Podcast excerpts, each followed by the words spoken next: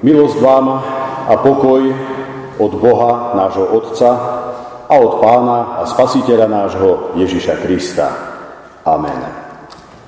Milí priatelia z úcty, naproti slovám z písma svätého prosím povstante a počujte Božie slovo, tak ako ho budem čítať z druhej knihy Mojžišovej z 20. kapitoly zo 16. verša takto. Nevyslovíš krivé svedectvo proti svojmu blížnemu. Respektíve iný prekladový variant. Nevypovieš na svojho blížneho falošného svedectva. Amen. Toľko je slov z písma svätého.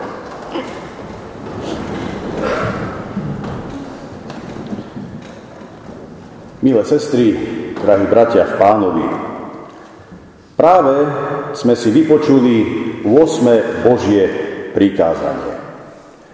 V kontexte 78. výročia smutnej a tragickej udalosti Pšerovskej tragédie, ktorá sa odohrala v noci z 18. na 19. júna v roku 1945, si uvedomujeme opodstatnenosť a dôležitosť tohto prikázania. Dovolím si totiž povedať, že práve porušenie tohto prikázania stálo na začiatku celého masakru. Niekto z vojakov vlakového transportu, prevážajúceho Petržalský pluk, vracajúci sa z vojenskej prehliadky v Prahe, vydal svojmu veliteľovi krivé a falošné svedectvo týkajúce sa cestujúcich v inej vlakovej súprave.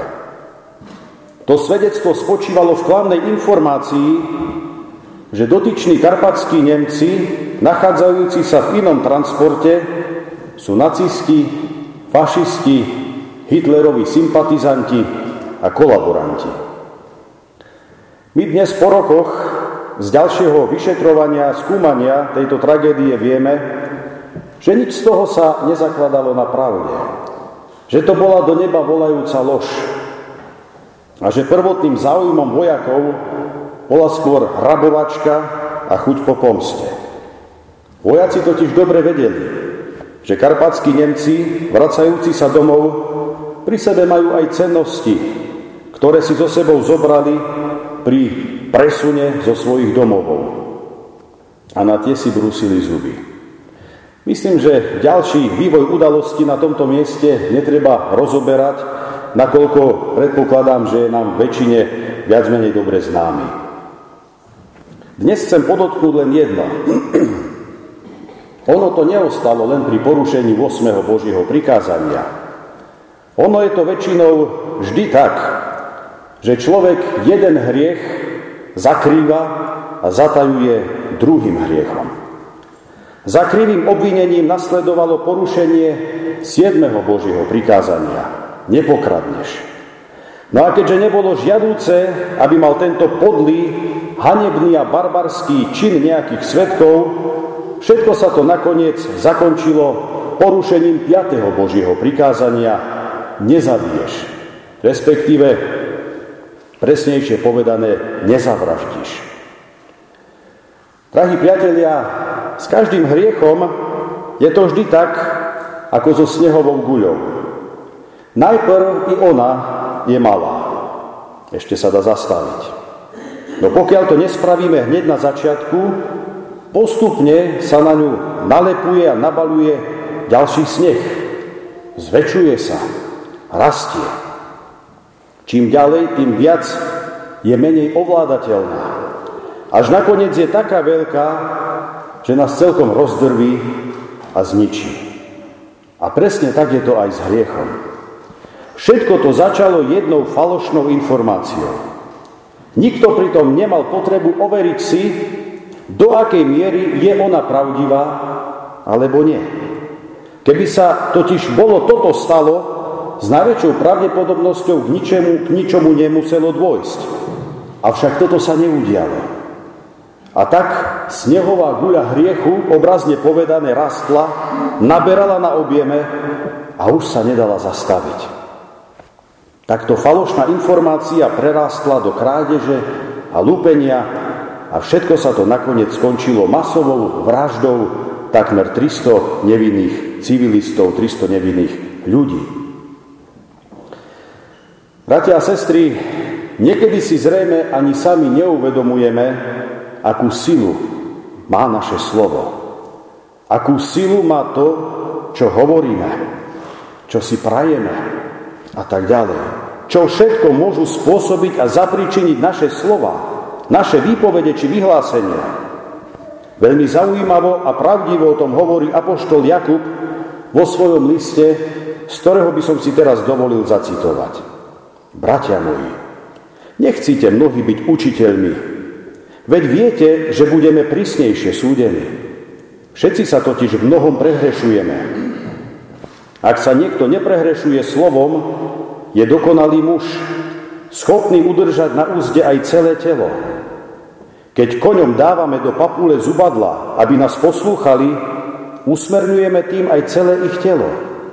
Alebo si predstavte aj lode, hoci sú také veľké a ženú ich prudké vetry, usmerňuje ich celkom malé kormidlo, kamkoľvek chce kormidelník. Tak aj jazyk je síce malým údom, ale dokáže veľké veci. Pozrite, aký malý oheň a aký veľký les zapáli. Aj jazyk je oheň, svet neprávosti. Medzi našimi údmi je zasadený ako ten, čo poškvrňuje celé telo a rozpaluje kolobek života. Sám podpaľovaný peklom. Všetky druhy divej zvery, aj vtákov, plazov a morských tvorov môže skrotiť človek a aj skrotil.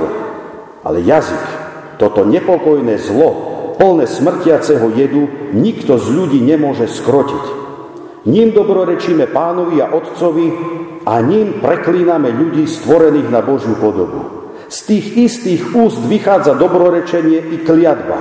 Bratia moji, nemá to tak piť. Vary z jedného prameňa tým istým otvorom vyviera sladká aj horká voda? Bratia moji, môže azda figovník rodiť olivy alebo vinič figy? Ani slaný prameň nemôže vydať sladkú vodu. Toľko citát. Áno, priatelia. Na počiatku Přerovskej tragédie bolo slovo. Slovo bolo aj na počiatku samotného stvorenia, keď Boh povedal, nech je svetlo, respektíve buď svetlo. O tom, že na počiatku bolo slovo, čítame aj na začiatku Janovho Evanielia. Na počiatku bolo slovo, to slovo bolo, bolo u Boha a to slovo bolo Boh. Ono bolo na počiatku u Boha ním vzniklo všetko a bez neho nevzniklo nič z toho, čo jestvuje. To sú dva pozitívne príklady toho, že na počiatku niečoho veľkolepého stálo slovo. Raz v prípade stvorenia univerza, druhý raz v prípade nášho vykúpenia. Dnes si pripomíname udalosť, na začiatku ktorej rovnako tak stalo slovo. Avšak v negatívnom význame a zmysle. A vidíme, čo sa stalo. Kam to až dospelo a aký koniec to všetko malo. Milé sestry, drahí bratia, zvažujme aj my svoje slova. Niekedy toho, ako ľudia v skutku nahovoríme veľa. Poviem to rovno až zbytočne veľa. Málo kedy máme potrebu si aj preveriť, či to, čo sprostredkúvame ďalej, je vôbec pravda? Či to náhodou niekomu neubližuje, neškodí? Či to druhému človeku nekazí dobré meno? Či to nenaštrbuje jeho povesť vo verejnosti? Dnes sa slovo v podstate úspešne používa ako informačná zbraň. Áno, je to naozaj presne tak, ako to vo svojich slovách, vo svojom liste vyjadril apoštol Jakub. Je to presne tak, ako o tom hovorí aj sám pán Ježiš vo svojej kázni na hore. Ale nech je vaša reč áno, áno, nie, nie. Lebo čo je nad to, je od zlého. Smutná spomienka na Přerovskú tragédiu, drahí priatelia, nás tak dnes motivuje a vedie k tomu, aby sme najprv dobre porozmýšľali nad tým, čo zo seba vypustíme. Pretože aj jedna, na prvé zdanie nevinná, avšak falošná informácia môže spôsobiť pohromu nevydaných rozmerov. A pokiaľ sme si nie istí, či to, čo chceme niekomu povedať, vôbec stojí za to, potom nech nám rozhodovaní pomôže aj tento milý, ale aj múdry Sokratov príbeh o troch sitách. Jedného dňa prišiel k Sokratesovi, alebo k Sokratovi, neviem, správne sa to sklonuje, akýsi rozčulený chlapík.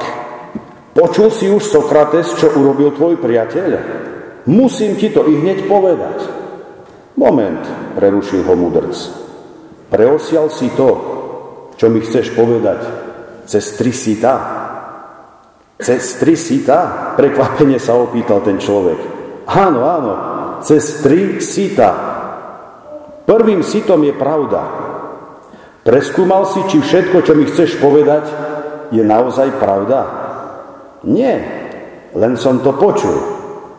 A, tak teda si to zaiste preosial cez druhé sito, ktorým je dobro. Je to, čo mi chceš povedať, keď už nemôžeš dokázať, že je to pravda. Je to aspoň dobré? Ten druhý váhavo odpoveda, hm, vôbec nie, práve naopak. Aha, prerušil ho Sokrates. Tak použijeme ešte tretie sito. Je to potrebné? Pozrime sa, či to, čo mi chceš povedať, čo ťa tak rozčúlilo a rozrušilo, či je to potrebné. Potrebné to veru nie je. Teda, usmial sa mudrc, keď to nie je ani pravdivé, ani dobré, ani potrebné, radšej na to zabudni. A nezaťažuj tým ani seba, ani mňa. Bratia a sestry, v tomto smere si našu pozornosť zaiste zaslúži aj trefný výklad 8. Božieho prikázania v podaní nášho reformátora, doktora Martina Lutera, ktorý nachádzame v jeho malom katechizme, citujem, Máme sa Pána Boha báť a ho milovať, aby sme na blížneho svojho falošne nelúhali, nezradzali ho a neohovárali, ani mu zlý chýr nerobili ale aby sme ho ospravedlňovali, dobre o ňom zmyšľali, aj hovorili a všetko v lepšom zmysle vysvetľovali. Toľko Luterov výklad.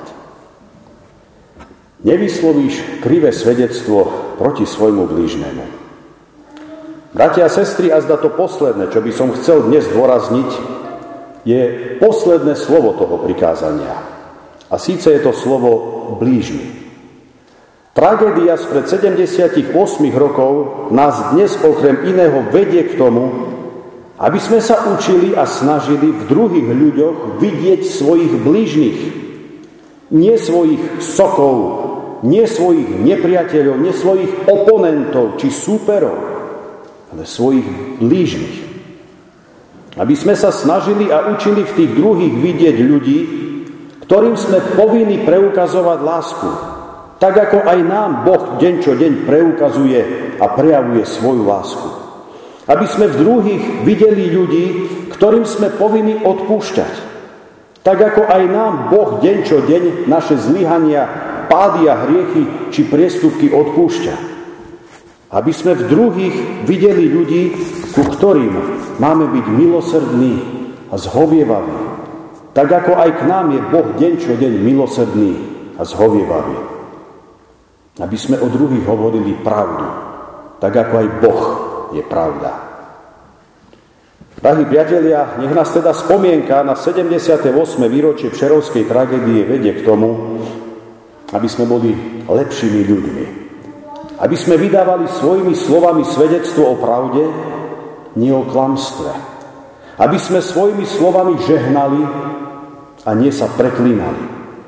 Pretože iba lepší ľudia stojaci na pravde, čestnosti a zodpovednosti môžu vytvoriť lepší svet, lepšiu prítomnosť i lepšiu budúcnosť. Nech nám v tomto zápase o lepšieho človeka pomáha sám náš Otec Nebeský, mocou svojho Svetého Ducha. Amen.